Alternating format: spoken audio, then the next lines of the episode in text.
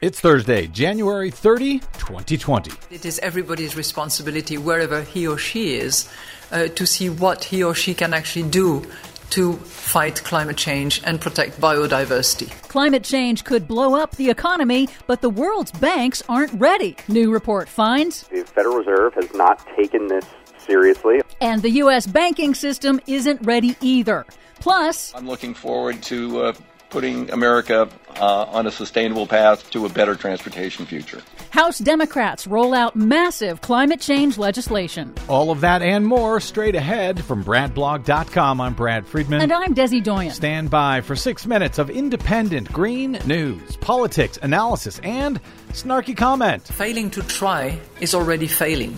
Yes, but that means we have succeeded to fail. See? Look on the bright side, Christine Lagarde, European Central Bank President. We're succeeding at something. This is your Green News Report. I'm gonna soak up the sun.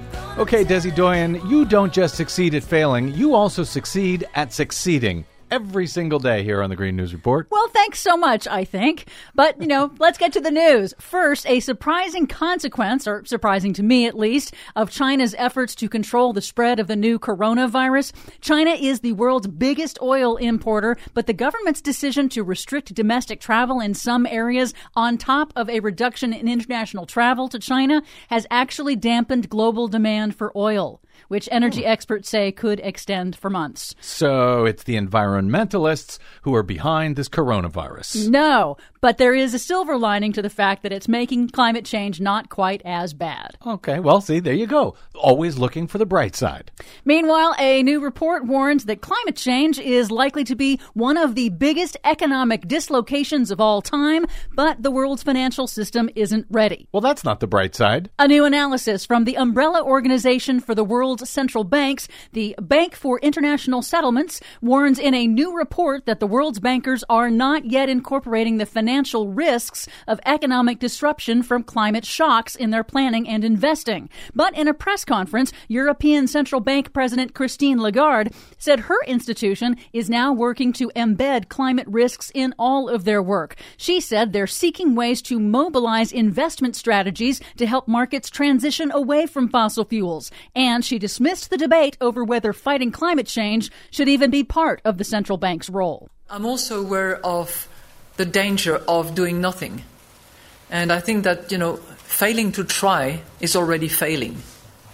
So we should at least try to explore every area where we can actually participate. That same warning was echoed here in the United States in a report late last year by the San Francisco Federal Reserve Bank. On a recent broadcast, financial journalist David Dayen of the American Prospect warned that U S banks and Wall Street are still investing billions of dollars in fossil fuel projects that are very likely to become stranded assets, worthless and unusable if, for example, a national or global carbon tax is implemented.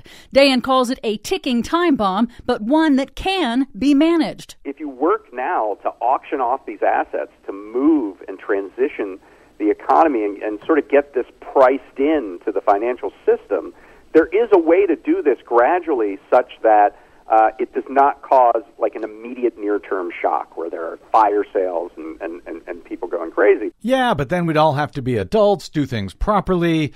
Mm, that's not going to happen, is it? Well, he does say that it all depends on who sits in the White House and who they nominate to be banking regulators. So the guy sitting in the White House right now, not so much. Not so much.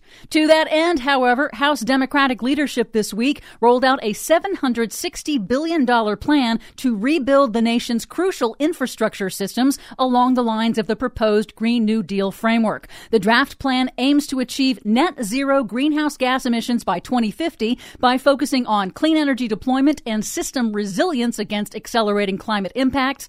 Its broad goals include upgrading the nation's water and wastewater systems, investing in low emissions rail and transit options, and scaling up renewable fuels for aviation. But Politico reports that the Democrats' focus on climate could be an obstacle to Republicans participating. Of course, because it does something good. they better block that.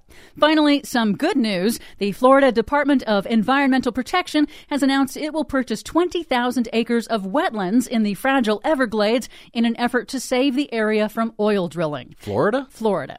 And New Jersey has become the first state in the nation to require builders to take account of the impacts of climate change, including rising sea levels, in their developments in order to win government approval for their projects. Here's something you don't hear very often. Way to go, New Jersey. For much more on all of those stories and the ones we couldn't get to today, check out our website at green news dot brad blog dot com. By the way, at brad blog dot com, we are celebrating our sixteenth anniversary. Please stop by brad blog dot com slash donate to help leave us a little birthday present. We could use it. I'm Brad Friedman. And I'm Desi Doyen. And this has been your Green News Report. I've been a lot of places, seen pictures of the rest. But of all the places I, I can think of, I like Jersey best. Betting halls, shopping malls, good old Rutgers U. forty-seven shoe stores, line Route twenty-two.